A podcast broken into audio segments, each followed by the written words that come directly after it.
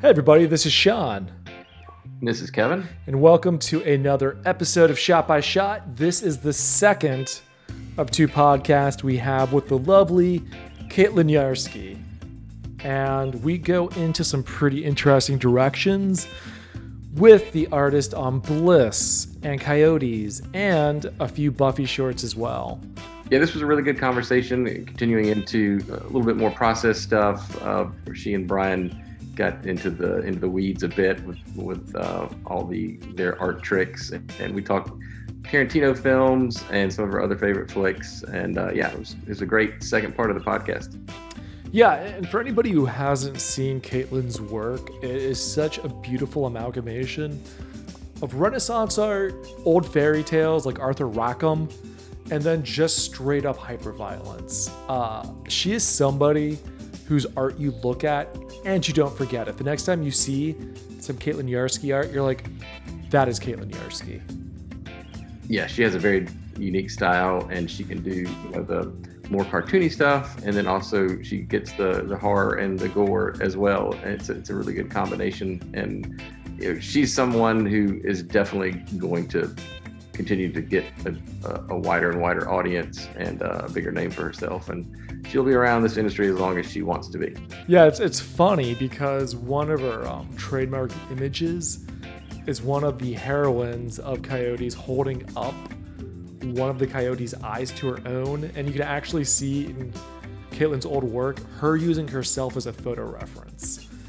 And it's just the degree of glee and uh, sheer I don't know, animatedness through both her picture of herself and the actual end drawing that is so captivating. She just has so much energy coursing through her work. Yep. And yeah, so look, let's let's dive right on into it. Alrighty. Here's Caitlin. I, I was at a, one of those Comic Con parties um, that I sometimes could get a pass to the celebrity parties, you know, by pulling somebody's, you know, twisting an arm or something. But was was standing and having a conversation, and John Stamos was right next to me, and I'm like, "You're 20 years older than me, and I look like your granddad." You know, it's like it's, oh it's unbelievable. Well, it's like Tom Cruise yeah. is like late 50s, mid 50s. Oh, easily. Yeah, He's mid, easily. Mid, mid, to late fifties, but you know, it, it's the all that Xenu shit. I mean, did he get rid oh, of his thetans? Yeah, I mean, you know, he, he's he's he's talking with L. Ron Hubbard on a daily basis and getting the. I need to go know, on the thetans. I need to go the on the thetans, yeah. diet. yeah, diet. right. I mean, uh, Caitlin. So moving on from Coyotes to Bliss, you still are maintaining that magical realism, but what goals did you have? Even like going from like the western context to something that was a little bit more fantasy and urban. Yeah so i mean i, I guess i was just taking scene to scene and uh, city to city so feral city has its own more particular vibe to it um, although i guess it's different depending on where you are too in feral city. So the courthouse for example is a total fantasy looking setting. Like I really love Terry Gilliam, and so I was thinking about some of his movies. Ah, okay, that's it. Yep. Yeah. um, or, or, like old, like old Jim Henson, you know, Dark Crystal or Labyrinth, things like that. So, um, you know, I gave him the whole wig and everything, and it was it's ridiculous. Like there's no place in America that would look like that. But I just figured, you know what, it's our world, so I'm just gonna just gonna do what is fun to draw. And then, yeah, like the more deserty places is just where they come from because they don't come from Feral City; they move to Feral City. So. Okay, and who's uh who's coloring your stuff? Whoa! Yeah. She oh, she man, she raised her hand for those of us who are listening. oh yeah, sorry. Um, yeah. So I did the all the art stuff. So I did covers, lines, uh, letters, and colors. Yeah. And you did okay, the letters okay. too. Yeah. Right. Yep. You are a okay. one woman comic making machine. Yeah, she's a you're a show off. We know it. Yeah, yeah. I mean, uh, you know, there there are people that will use and, words, and she's like playing auteur. the fiddle while she letters. yeah. yeah. Some people will say auteur. I'm just going to say show off. yeah. yeah, yeah, yeah. I'm more of a control freak's going to show off. I think it's mm. just, it's, I can't yeah, let it yeah. go. I can't let anything go. Yeah, I'm, I'm going to be the last person to uh, to dog you for, for, that. You sort of do not do not feel any shame, or I will have to feel it with you. Um, and and that's that's something that um that I think is is is really cool, um, particularly in uh in Bliss. Um, you're primarily weighting your colors towards um, triadics of uh, green, orange, and uh, and violet, and um, and I think that's one of those triadics that immediately creates a sense of uneasiness, you know, and um, and generally with uh, with the way that you're doing stuff, you're using two legs of that triadic at a time, you know, where it'll be like orange and green, you know, sort of, or yeah. you know, sort of green and green and violet, and uh, and and again, that's that discord, you know, where it's just like, mm-hmm. you know, there's a sense of uneasiness, there's a sense of of off balance um, that uh, that that goes with that, um, and I think the thing that I enjoy is, again, you're not a colorist, you're a cinematographer.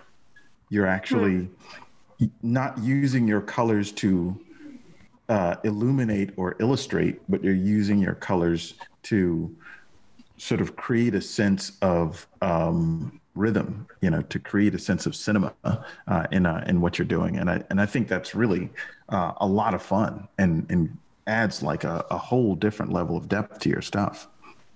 Well, thanks. I mean, again, I think that a lot of that comes from from film stuff. You know, like uh, I love, um, you know, Sylvain Chomet. He did um, The Illusionist and Triplets of Belleville, the French yes. uh, animated movies. So like I, I barely remember the plots of those honestly, but I just remember. Oh yeah, all all I remember is how it how it made me the triplets of Belleville. It's like I remember how it made, and I'm I'm a biker, so oh, yeah. that scene was so disturbing. oh, oh yeah. my god it's just yeah. so yeah I, I, don't remember the much of the movie i just remember how icky i felt sort of throughout the whole he was like thing. made of legs and nose and yeah. like sad eyes. Yeah but like the colors in the in that movie were so beautiful and like they they had like I, like I love vintage you know aesthetic anything right? So uh, yeah. because I'm, I'm a cliche millennial but like um I love the the way that in French cinema and and and uh, animation they have so much of that like red and yellows and oranges and burnt colors and then like greens and and purples and things but it's always kind of this like yeah it's a little bit discordant and i was kind of going for that too like um just like i felt like too much of like every color would have just felt too normal so I was yeah. trying, to, trying to go for like mood per theme, you know. Mm-hmm. Well, it's it's it's kind of it's kind of nice because uh, I mean on on your covers, you're kind of willing to dive into kind of primary and uh, and secondary colors, but it seems like on your actual storytelling, you almost completely eschew primary colors. You you seem to like lean towards these like secondary and and oftentimes just tertiary, you know, sort of yeah, uh, yeah. colors. Yeah, and uh, and and those those are really kind of kind of cool choices because they I think there's something about them that doesn't feel entirely safe, you know. Yeah, that like sickly kind of green or the yeah like the the purples next to it. Yeah, it's there's actually a couple scenes where I was like, oh, like, should I have that green like next to that purple? And I was like, yeah, I don't know if I like that. But then I was like, maybe that's good. I don't know. Well, wait. Well, I think I think it's it's weird when you see those colors. I, I think we're we're kind of programmed to where when we see those colors in nature, it sort of makes us kind of go, eh, that thing isn't fresh. Or it's like toxic poisonous. yeah, exactly. But isn't that kind of the metaphysics of the comic where it's like some guy trying to live in this monotony of living with himself, but then getting that slap of guilt about what's come before? It kind of jolts him out. So in a way, taking that color approach is very appropriate. Mm, oh yeah. yeah, yeah. He's never in step with himself, and he's never he's never in harmony with himself. So I think that's having discordant stuff is probably probably works. I, I think works. Yeah. I'm oh, sure yeah, you planned yeah. that intentionally. Even with uh, with Coyote, the the fact that you would go back into the past and just drain the color out of stuff, you know, sort of as you kind of like shot, you know, sort of further and further uh, back in the past, which kind of gave it this unreal, you know, sort of kind of feeling to it. Um, but um, but moments that were happening in the now, you would just crank way up on that chroma and uh, and mm. just made things uh, oftentimes made things like almost over bright um, mm. which I think uh, I think really captured that kind of like you said, like that that magical reality kind of uh, kind of feel to it, and uh, and I think uh, a lot of that's carried over to uh, to Bliss, um, mm. and uh, and and one one thing that I wanted to kind of talk about a little bit is with the uh, the cover work that you do, you're you're really very illustrative but monochromatic on your covers. I mean, what's what's behind those choices? Um, I don't know if it's always conscious doing monochromatic stuff. I think uh, it's more like I try to pick a, a dominant color because I want to, mm-hmm. you know, because you want to grab attention with these covers. So I'm trying to figure out ways to ah. like a like a strong a strong color, like base color and color scheme, like, you know, like a color palette that's like limited, you know, and then, um, and then like a, like a, like a, I'm trying to make a strong shape, overall shape that people from further away can kind of like, Oh man, you that I am absolutely in love with that. Um, because uh, one of the next things that I was gonna ask is uh, your your covers they weight more on design than they do on illustration. And I think the cool thing about that is at arm's length and at across the room, you can still see your covers. You can still see mm. the uh, the imagery, and uh, and I think I think especially today, we're kind of living in a thumbnail world where like generally yeah. our first experience with uh with any work is a thumbnail and uh right. and your thumbnails just like really really pop you know there's a there's a lot of clarity and uh and stuff and uh, and I think there's a lot of artists when I look at their cover work the cover isn't good until you're holding it in your hand mm-hmm. um, and like but diving into it mm, yeah. yeah but it but it's not interesting as a thumbnail uh but I think your yeah. stuff registers really clean as a thumbnail I mean, I've been trying to like like study other people who are doing really cool covers like that. Like I know Jason Shawn Alexander's covers blow my mind.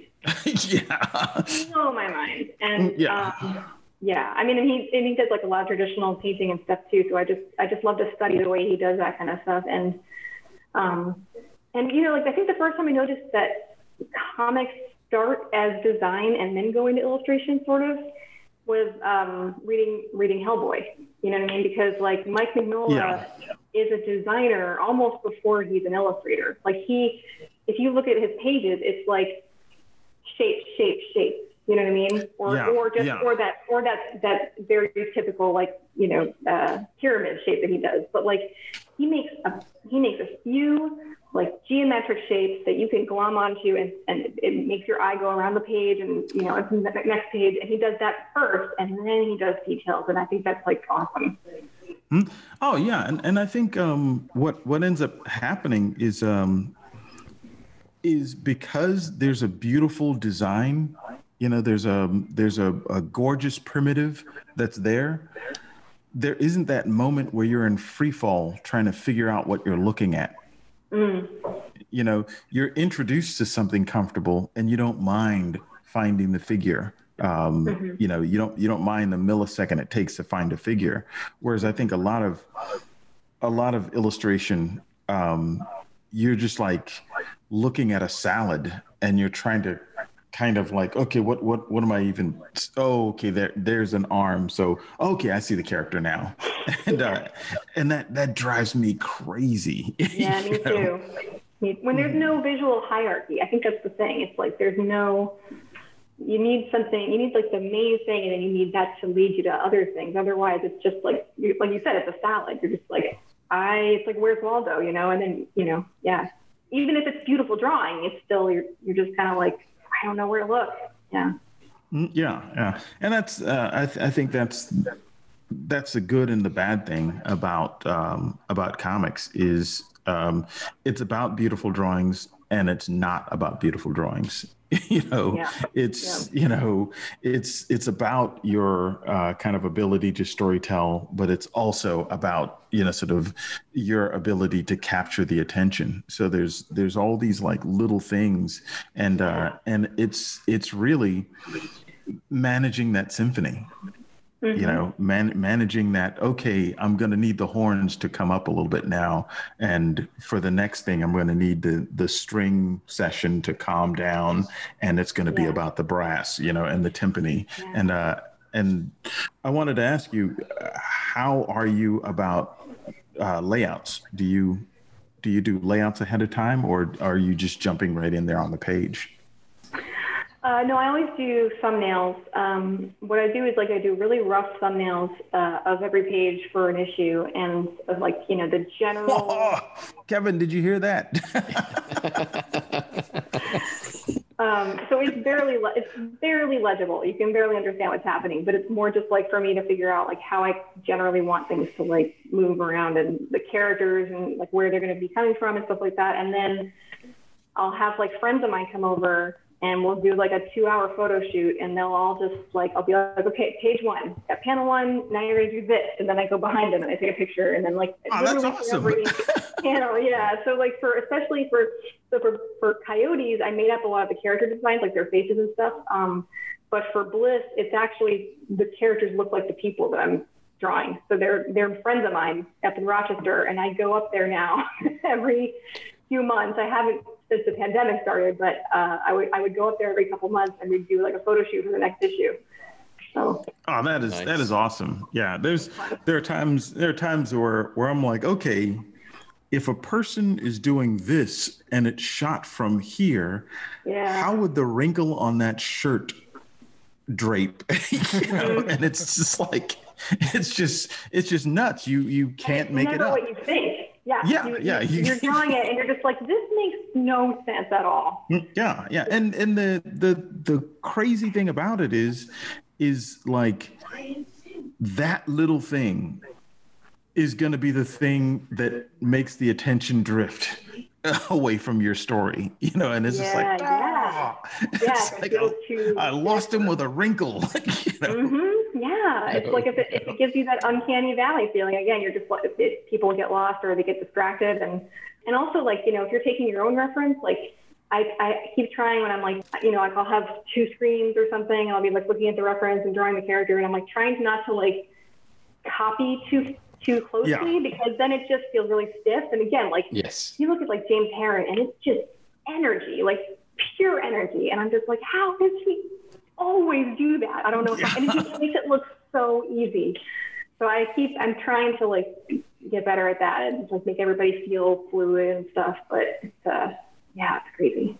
You know, there's, there's that like, clean spot on a dirty carpet kind of feeling you know where mm-hmm. where if you get everything wrong there's a little bit of forgiveness there but but if you get one thing too right now yeah. you're responsible for getting everything else right yeah yeah mm-hmm. absolutely yeah so it's just like that's like one of those um sort of battles where like there are times where when I'll do something as as a thumbnail, you know, or as just a layout, and then I'll draw it. And when I draw it, I'm going to bring the full artist to the table, and then I'll look back at the layout and go, "Man, that was so much cooler," you know. Yeah. And, and, everything that was awesome about it, I ironed it out, and that's mm-hmm. when I have to pull out the eraser and just like, it's like yeah. sorry, awesome drawing, but you don't work. you know? Well, but that's that's important though, because if you're too precious with everything, then you're not gonna get better at whatever you know, or you're not gonna like learn from whatever you think you're you're doing wrong. So it's it's mm. good to be able to throw stuff out for sure. Mm, oh yeah, yeah. I uh, I murder my kids on a regular basis. Figuratively. Figuratively. oh. I almost called the police. Yeah. totally. well, cool. I, I will.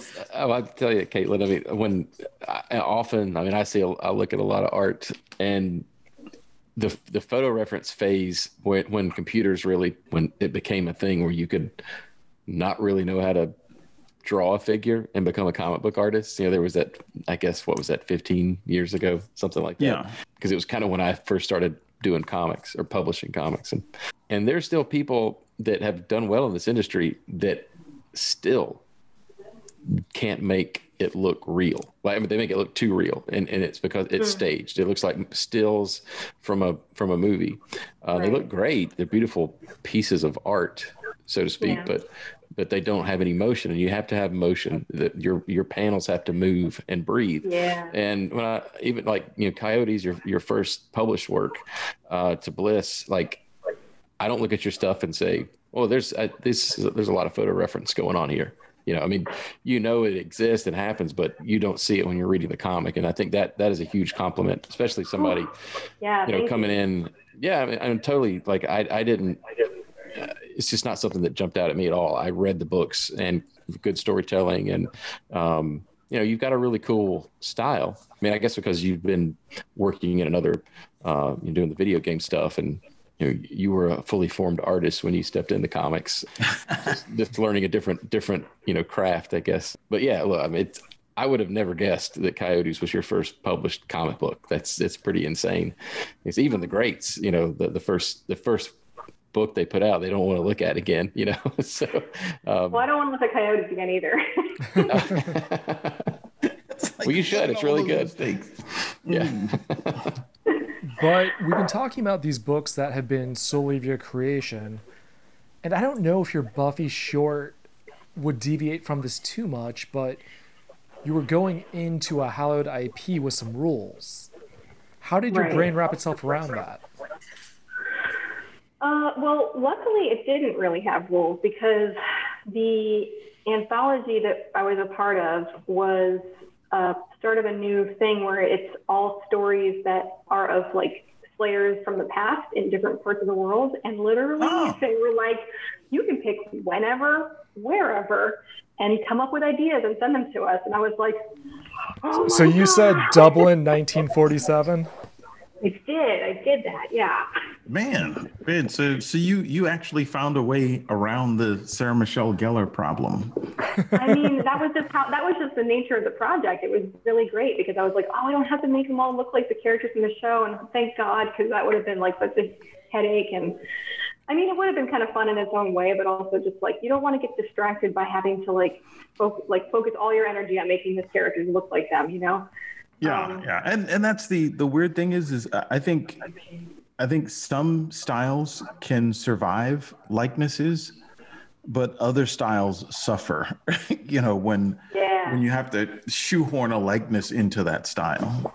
for sure. Um, I know that the new, the, I I don't remember who the artist is, but uh, Jordie Bellaire is doing the new uh, Buffy run, and it's awesome. And the characters are like really well drawn, and they, you know, they're they're like really well, uh, they're simplified really well. You know, it, Oh wow. it, it looks good. Yeah, it looks really good.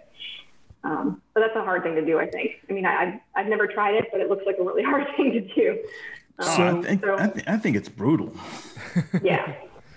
So was this you creating from scratch a new part of the Buffy mythology with the Sisters of the Angelus? Yes. Sorry, I got really Oh, excited cool. thinking about this. So I got Very to, awesome. Yeah. So like, I was like, oh my god, my my like insanely nerdy knowledge of Buffyverse is like coming to is, is actually useful somehow. Like, so like, it didn't have to be in there, but it was nice to put little Easter eggs. You know, like. Uh, Sisters of Angelus, you know, was about these uh, these two girls who are friends, and one of them is a Slayer, and they live in Ireland, and the other girl comes in and she's all upset because she's got, you know, she kissed a boy or something, and they all think that everybody thinks she's a slut now because it's like the 40s, and in Ireland in the 40s, it was not cool to ever show affection to boys, or you were like labeled, you know. And anyway, so there were these actual places in history in Ireland where they would send problem girls. Oh, in Oh the beginning wow. yeah. In the beginning it was like mainly prostitutes i think and then it morphed into something even even worse and just it was an umbrella thing where they like any family member any family that, that was having trouble with some girl that was growing up they could just ship them off with no trial or charge or anything. She was just labeled like you know problem. And so they would send them off to like basically live out their lives doing free labor uh, in these convents that were run by these horribly abusive nuns. So I was just thinking, like, well, uh, I'm pretty sure in, in the the Buffyverse that Angel had like decimated a bunch of monastery or uh, you know uh, um, churches and monasteries and like you know killed a bunch of nuns and stuff. So I was like, what if what if we brought that into this where like he had gone around Europe and turned all these nuns into vampires and so they were bringing nice. girls in so you send the girls a vampire yeah vampire convent you know right oh that's kind of a spoiler but anyway that's uh that's kind of it's, it's kind of implied because the cover the variant cover has them in there but uh anyway it's yeah, so it was just a really fun story to write, and it was my first written thing, which was terrifying. But I, it, I, was like, if there's any place for me to cut my teeth in writing, it's Buffy. Like I was like, oh yeah, thank you. Well, I just have to. T- I was when I read the story, I was really pissed when I turned the page and it was over. I'm like, wait, what? I, I, was expecting at least 20 pages. Oh, I said I wish I had 20 pages. And if I can just say back to Brian's point, that last page has some wonderful cloth billows. Ah. Oh, thank you. it was a fun page to draw. Yeah, I mean the cascade of broken stained glass. It's just it's a very ornate, beautiful page. Thank you. I actually posed for that myself because I didn't want my so my sister was the model for the main character, uh, but I didn't know what to do for that last page. So eventually, like when I got to it, it was too late. I was back home, so I just I sat on the on my futon chair and like turned around and went upside down and then took like a time, like a self-timed picture of doing that stupid pose. So yeah, and the, the, the things we do for reference is really fun, funny sometimes. At, at one point, and this this was like a lifesaver. If you had a Samsung camera, there was an app that you could put on your phone. If you connected or if you in Bluetooth the phone to the camera, mm-hmm. you could hold your camera and see what the what the well you can hold your phone and see what the camera was pointing at. What? So yeah, so it was awesome that you could just kind of like hold your phone, have the camera low and behind you, and kind of go, okay, that's the shot that I want, and then take your thumb and just like click, and uh, because you could actually, oh, you could actually tell the phone to tell oh. the camera to take the picture that is a big time saver because let me tell you, like most, if you're doing those self timer things, you're just guessing. You're just like, okay, 10 seconds. And then you like run and do the thing. And then you like go back and check it. And it's like, a, oh, yeah, yeah, yeah. Well, I mean, it was, it was kind of cool to be able to get like really like, you know, sort of critical, you know, sort of shots where it's just like, okay, when I, when I was working on, uh, on Damon, I was using that and I was just like, you know, because I, you know, would have to do vampires dancing in midair and doing all this stuff. And it's just like, cool. okay okay, that arm should be there. It is right there. Click. you know, it's just like so that way it's just like okay, rather than you know, like you said, do the self timer where it's just like okay, time it, run back, pose. Oh no, I yeah. didn't get it. You know, it's you ever like think about for oh sorry. Mm, oh, it was it was cool because I ended up taking like no pictures hardly. I mean, it was just like, okay, boom, there it is. I've got it. Yeah. Go draw. You knew exactly yeah. what you, yeah, you saw it before you shot it. So it was like a, yeah, yeah. that's awesome. Did you ever think about, and this is, this is totally getting like inside baseball, but have you ever tried doing like, um, like underwater photography for stuff like that? Like, like dancing in the air or like things that involve like, because I tried oh that once in college and at RIT, a friend of mine volunteered God bless her, she came with me to the to the RIT gym and we we would do like pencil dives into the water and then she would pose and then I would take a picture underwater. Oh my God. Yeah, and it was really well, fun. I don't I don't have friends like that. well, it's college, you know. If uh, if I did, I would I would definitely do that. I I would actually I would take a job just so I could do that. right. Oh. I would just go. I would call up DC and say, "Hey, uh, I'd like to do Supergirl. you know, just do all the flying shots in the world." I could probably get the license to Waterworld pretty cheap if you want to. You know. Or, or like um, one time I took friends to um, this this place called Sky Zone. Have you ever heard of Sky Zone? Yeah. Yeah, yeah, yeah, yeah. There's one of those like, here. Yeah. Yeah, and it, to get like good shots, you know, you could do like a like a like a slow motion, you know, recording or something to try to get them like jumping up and down and like doing. I don't know. I'm just it's it's fun to try to think about like different ways to get the poses you want. You know, if you're yeah. really a stickler for yeah. You you want to hear another awesome secret? Is um, yeah. like uh, Jason Pearson mm-hmm. would um, would use like um, a uh, I think it's like a 4K um, camera, and he would put the camera in position and then just get people to pose, and the camera is filming rather than taking a single shot. So now yeah. it's just kind of stepping through those single shots and kind of going, yeah, and it blooms right here's a shot, you know. Yeah, so, I've, I've done that one with a with an iPhone, you know, like, a, but it's not quite like it's not like a 4K, like it's not like a really high def camera, so it's yeah. actually kind of, mm-hmm. you know, because it's so you're like stepping through it, and you're like, oh, it's the perfect pose, but it's like blurry, you know what I mean? Yeah, like, yes. it's that yeah. that like interpolation frame that's just like right.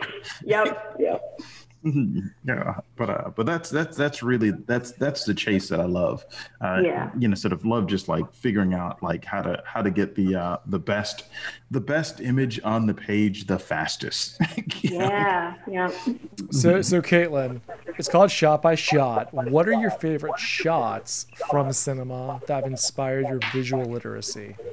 So the first thing that came to my mind was uh, shot wise was the black and white scene, uh, dress rehearsal scene in Kill Bill 2. Mm-hmm. Um, ah. It was so gorgeously shot. And like the, the contrast from light to dark and just every, I mean, I love whoever his cinematographer is. I just love his, the shots that he does. I mean, it's very comic book actually, the way that I think he does his movies. Um, so I think that that the cinematography for his movies is a, is actually a big influence for me. Like it, it's really exciting the angles that he chooses and um, the beats, you know. Yeah. I, yeah. Huh. How about you? you know, uh, how about us? I don't know. Yeah, My like brain is reeling. We never discuss this. It's always it's always about uh, our yeah. guest. How dare you ask such a question? I mean, I I do photography uh, for the most part, as I'm sure you know, in product photography. Uh, Andrew yeah. Niccol is someone who I think is a little bit underappreciated. So he did a movie called Gattaca. I don't know who his cinematographer oh. was as well, but he was that able. Is, that is actually my favorite movie. Oh, seriously? Really? Yeah. It's mine too. Mm? Oh. Yeah, Gattaca is my favorite movie. Yeah, it has Ethan Hawke. It has Uma Thurman. It's how they Uma met. Thurman. It has Jude Law, and even as a straight man, I can say that Jude Law is dashing in that. Oh yeah. Mm-hmm. Um, but he does these beautiful sort of sterile Art Deco sci-fi scenes of like one man looming against the cosmic. Uh, but yeah. also like very weaving... very center framed stuff too. Yeah, but also some really beautiful strange. like noir and, and like to your point, Brian, a lot of it is uh, desaturated. A lot of mm-hmm. it is mm-hmm. very sort of like elegantly sterile. Um, there's that, and there's also I know we've talked about this before, but Béla Tarr's Werckmeister Harmonies, which is like 15 shots spread over two and a half, three hours. Uh, I don't know how much I can talk about this because I feel like it deserves a good half hour, but it's about sort of the bizarre invading this Czechoslovakian town where this uh, this carnival invades with this giant taxidermied whale into this like small village. And I have to see this. It's so hard to find. Uh, yeah. But it is like I can't imagine why. some of the most some of the most kinetic, absorbing, hypnotic cinematography I've ever seen. It's all black and white. Wow. But- really? Yeah. So uh, other other comic people have liked it, but it's it's absolutely worth diving into. There's a there's a movie that your stuff reminds me of, uh, and I was actually going to ask if uh, if this might have been like a conscious or subconscious influence on your stuff, but uh but it's an old it's an older film. It's called the the Cook, the Thief, His Wife, and Her Lover. I've never Yes, heard of it. think that is the title. Yes. Oh man, you you have got to see this movie. Yeah, you were you were probably like six when it came out. Uh, Yeah, yeah, or not born, you know. Yeah. But, uh, but if if you saw this film with the way the movie is shot and the way that you sort of um, the characters that you draw and the way that you use color, you will find like an incredible kinship uh, with uh, with what's this it called movie. again? It's um it's the cook, the thief, his wife and her lover. His wife and his lover or his wife and her lover? Her lover. It's her lover. Is it his Okay. lover? Shit. Her, his wife and her lover. Yeah. Gotcha. Yeah. Wow. Mm-hmm. Okay. I'll check it out. Yeah, yeah. But uh but yeah, dude, Gattaca man, that's that's like you know, one of not one of, but that is my favorite film of uh of all time. It's it's just Wow. like when um and and I, I say that because that's one of those occasions where I think every aspect of filmmaking the music, the acting, the cinematography, the direction, everything just perfectly comes together, you know, sort of on a pinhead. Uh, and uh, and and I watch that movie uh, at least once a year. Yeah. Well, I was gonna throw out uh, Children of Children of Men, which I think we've talked about on That's here my before. favorite movie. Or that's it's between that and Eternal Sunshine of the Spotless Mind for me. Yeah, yeah, like that's Oh my God! You're the other person that likes that movie. um, yeah, I I think Children of Men is one of the best movies ever made, Ever, and um, ever. Yeah. you know, and, and I think it's it's uh, Emmanuel. Um, I mean, he's from Mexico because he works with uh, Yeah. Alfonso. Um, Lu- Oh, Alfonso Lubezki, Cuarón? maybe? Yes, the director. Yeah, but, yeah, he because he he was the cinematographer Cuarón. on Alfonso Cuarón. That's uh, the the Revenant or the Revenant. Is that the way you say that? And um, Yeah. Revenant. uh, Gravity. Uh, you know, he, so you know, yeah, hell of a cinematographer. Um, Yeah. But now we, we we have to really get down into the nitty gritty because you threw out Tarantino, um, Yeah. and and I have it on pretty good authority that uh, your favorite movie is the Never-Ending Story. So so you have you fudged with us a little bit here by throwing out Tarantino to get your chops. Um, I mean.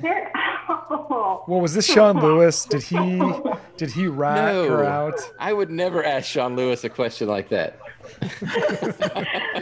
Um, I, I texted him uh, before the interview. I was like, "Hey, we're interviewing Caitlin tonight." I said, Is, "Give me something, you know, something cool to bring up." And he's like, "Her favorite movie is The Never-Ending Story." I'm like, "All right, I'm definitely it's, gonna use that." it's definitely not my favorite movie. It's up there though. It's in like the top ten. You know, it's like the children's stuff that like the nostalgia stuff is like there's like Neverending Story and like Labyrinth and Legend and stuff like that, and then and then and Dark Crystal, and then there's like, but the top top movies for me are like Eternal Sunshine and Children of Men, and like Tarantino wise, I don't know if any of them fit into the top 10 but they're like up they're pretty high up there for me. But like it's honestly more about the visuals than even Yeah. even the story Well, like i mean, and I, I mean I- It's so weird because, uh, like, I'm a huge Tarantino fan, but it's just like one gigantic piece of work.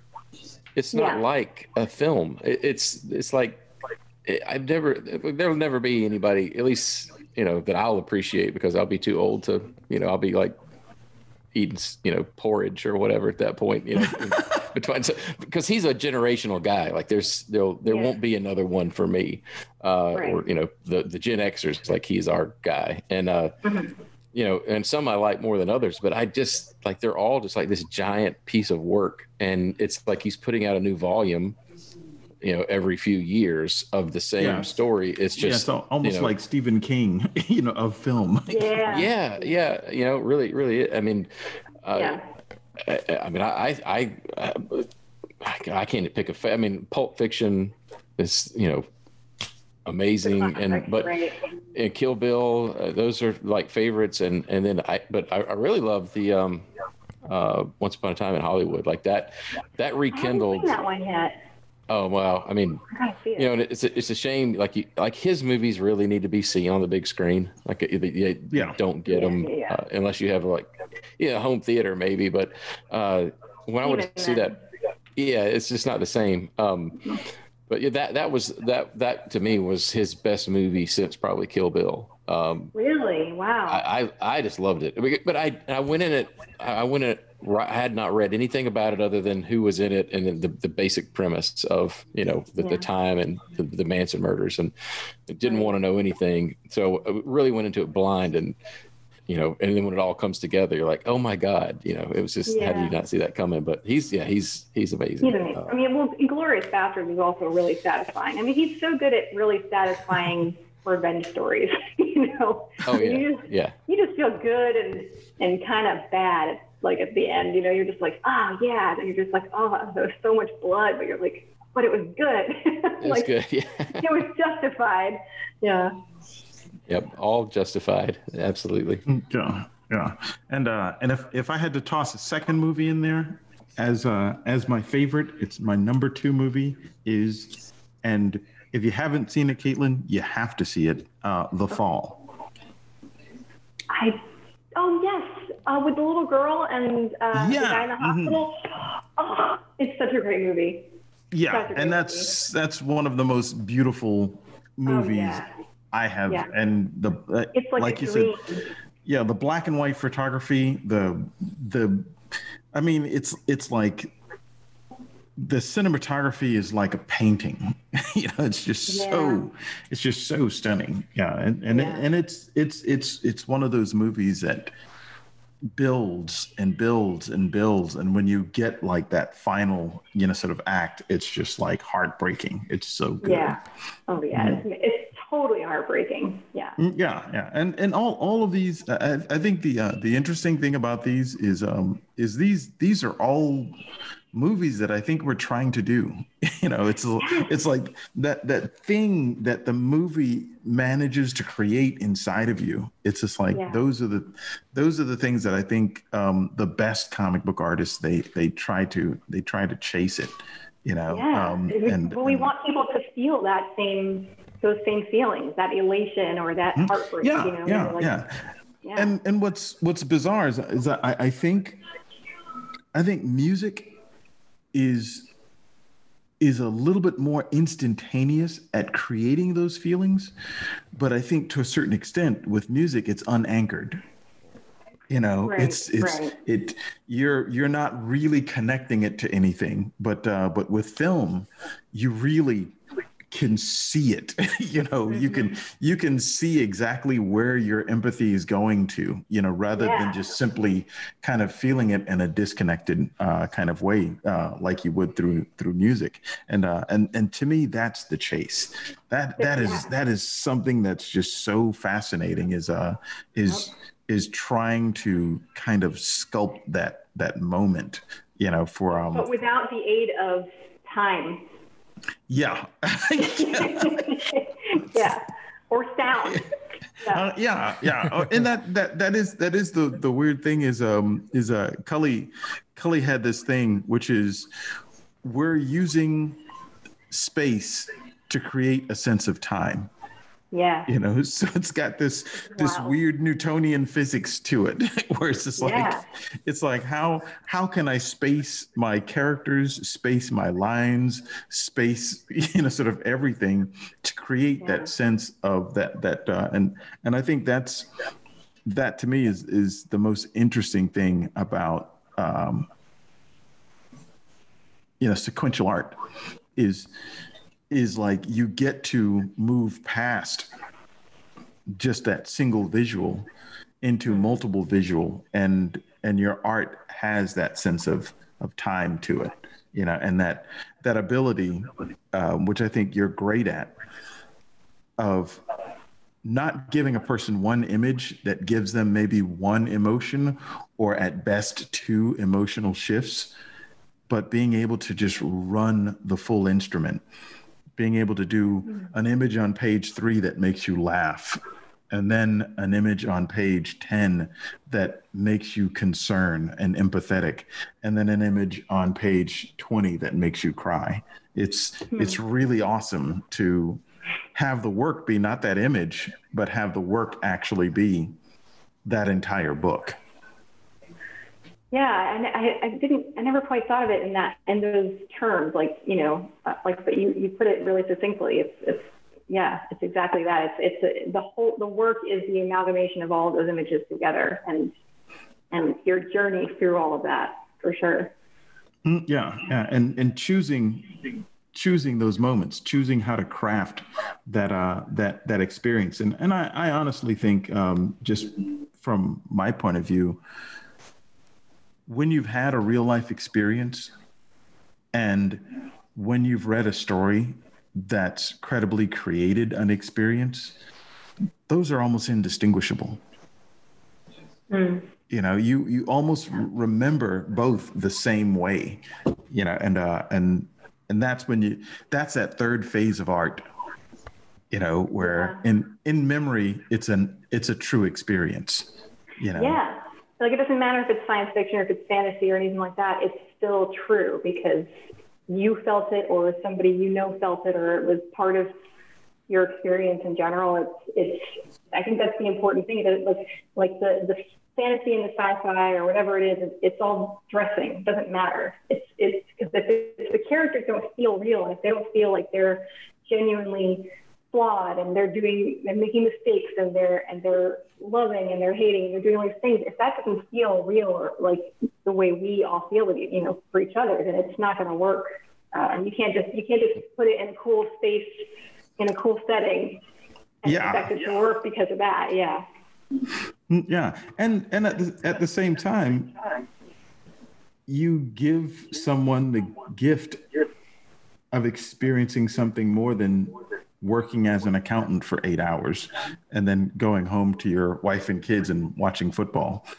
You know it's like you you you gift them the experience of of the stars. You know you gift them the experience of um, just the wilderness of of dark places of light places of all these things. And uh, and, yeah. and, and and that to me is so much fun uh, to to actually craft that reality. Yeah, there, there's that quote um, you just reminded me of about how you know if you uh, if you live a life without reading, then you live one life, and if you if you read, then you live like a thousand lives. You know, because you are you're you know if you're learning empathy as you're as you grow up, and then you read these stories that you just get lost in, and you get to experience all these different lives that you never would have had, or or even been able to think about really, you know, without these stories. Like I think stories are one of the most important things that we have as a, you know, as a thinking species. I don't know. We're getting like really philosophical here. yeah, that's what yeah. happens with Brian.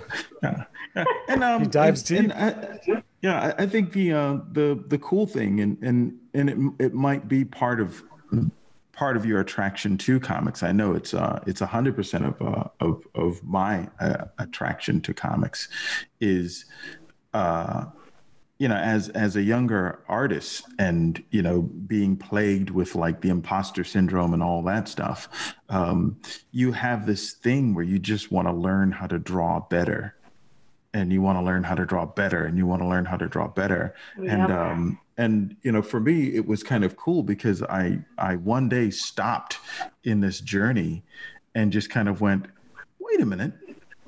All the stories that i like the guys don't draw that well, you know. And it was just like it's like so yeah, weird. So what am I after here? you know. Yeah. so um so it's so it's kind of it's it's kind of cool to like stop and go, wait a minute, it's not about the fidelity of image. it's Yeah. the quality of storytelling Yeah. and and and and my art just needs to be an instrument to tell a story and Yeah. and not just this finely polished you know crystal glass or anything like that you know that Yeah. that you can you can put on a shelf by itself and say ooh look at how beautiful that thing it's is very impressive, but you're just like it doesn't make you feel anything. It's like it's like listening to to um, it's like listening to really like perform like a you know self congratulatory jazz, which is like a lot of it. You know, and you like listen to jazz. I'm I'm telling you, no, no, there's a lot of it. I'm telling you, there's a lot of it where like you go to a you go to a club and you listen to jazz, and there's like all these guys, and all they do is go around and and and perform for each other and show Yeah. off to each other, and it's so impressive that they can do all that. But I'm more moved by a Van Morrison song than I was by this like incredible skills that I'm watching in front of me. That I'm just like, oh yeah what like I should be more emotionally involved in this, but at the same time, I'm just all I'm seeing is look what I can do. And like, yeah I, well I, re- I refer to those guys as cat stranglers because because all of their music sounds like they've got a cat with their arm with their hands wrapped around its neck, just choking it to death. you know, you know that's that's all you're hearing is just like you know that's it's that's just it. funny how you can have so much skill in something, and it does not necessarily equal like reaching people. You know what I mean? Yeah. Yeah. Hmm. Well, and and there there is that that thing of of like craft, I think, is is used to create art. Yeah. And and art is the experience. Craft is the tool that creates the experience. But oftentimes craft becomes decoupled from art and becomes this thing unto itself you know where it's mm-hmm. just Yeah. it's and and and you eventually get to the point where it's it's the the japanese tea service where it's just like you know where i think well i'm thirsty. Pour me some damn tea. You know? But but it's it's turned into this two hour performative thing Right, where it's like right. it's like oh, oh, okay that's beautiful and everything but uh tea? You know? Yeah. It's or it's like a those photorealistic paintings that you're just like, wow, like those are so. But then you're like, take a fucking photo. Like what? Yeah. like what? Yeah. I don't Yeah. care about this. Like it's beautiful and it's very impressive that someone can physically do that. I'm like, wow. But at the same time, you're just like. It, you know, it's like a shoe, and you're just like, "Wow, it's a really good shoe." like, I don't know. well, that- well, when when when the quality of art uh, becomes when you're told how it was done, Yeah, you know, where where you look at a piece of art and you kind of go, "Oh, okay," and then someone says he did it with his foot. now it's the best thing you've ever seen. Yeah, it's like, oh my god. you know? Yeah. So- some of the um the the hyper real stuff where you like you look at it and you go okay and you're about to turn the page and someone stops you and says that's a piece of art Yeah. and it's like oh i thought it was a photo yeah but it's not a photo it's a piece of art and it's like mm-hmm. oh okay that's good I guess, but yeah, like, and also photography is also art. So it's like people have a weird, like, barometer of like what qualifies as art and what doesn't, which is probably a whole other conversation. Let's go into it. oh. What do you think, Caitlin? I have to sleep sometime, you guys. I mean, Okay, on that note, we will relieve you into Oh, the slumbering arms of Mobius. But Caitlin, Oh, thank you so very much for taking the time to chat with us. It was a Oh, delightful you, time. Guys. This was Ah, so it was much fun. yeah, it was really awesome to talk to you, and uh, and I'm I'm going to definitely keep an eye on uh, on what you're doing because I think uh, I think your your work is is not only fantastic, but it's it's also uh, an awesome promise. Wow. Well, thank you so much. I, I, I don't think we can go into it, but I would say your next project is pretty massive. Yeah. Mm. With the T's. Yep. That's that's one of those dun dun dun. I know. I, underwater photography comic. yeah, right. yeah, I don't know. I don't know when it'll actually be announced, but I'm really, really thrilled. Let's announce it right here. It is. Just joking. Good night, everybody. All right, guys, take it easy. Hey, everybody, thank you so very much. That was Caitlin Yarsky. Her current work is Bliss with writer Sean Lewis. That's from Image Comics and is available right now. And next uh, next week, we've got a, a really big guest coming on. Are we going to hint? Should we hint? Or should we, we just say? I think we should just say this is a big big enough one. We want people to start anticipating. Well, well, just for the record, let me preface this. All I want to do is now that I talked with this guy is ask him if I can buy his art. just hit him up and say whatever you want, drawings on napkins, anything. Use Kleenexes. I'm down. I would buy it from this artist. Yes, and uh, it is one of the best uh, in the business and one of the, the, you know biggest names. Worked on some of the biggest projects, and we'll go ahead and start dropping some hits here. Uh, All Star Superman, All Star Batman and Robin, The Authority, We Three. Yeah, this little book called The Authority, which was amazing. But yes, so the one and only Frank Quitely will be joining us. Frank Quitely. Uh, I still remember his entire Authority uh, scene where it had one of the amalgamations, one of the parodies of the Avengers about to burn down a maternity ward. And from there on out, I was like, Frank, motherfucking Quitely. yes, absolutely. Uh, and, you know, even from something like that to he and Grant Morrison reinventing, you know, rebooting the X Men, I guess you'd say, that really sort of took it into the modern world and, and grounded them to some degree and just in their look and aesthetically. Um, and, and, I think uh, that went a long way in, into helping extend that brand uh, or open it up to a, a, newer audience as well. But man, just an amazing uh, guy and amazing artist, and what a, a, a, great time talking to him. It He's so vibrant and so full of mirth and wine. I could honestly do a podcast with Frank Quitely every week if he'd be up for it. He's probably not up for it, but I would. Yeah. well, yeah. Maybe we can start getting him to to, to, to guest. guest yeah, it'd be, it'd be interesting to have Jeff Smith and Frank Quitely on one podcast. Yeah, it was actually it's funny you said that. I was just thinking that. Yeah, we talked about getting Jeff Smith to to uh, come back guest host at some point. Uh, maybe we should put he and Frank on the thing together and uh, just let him go. Cool. All right, everybody. Have a wonderful day. Thanks.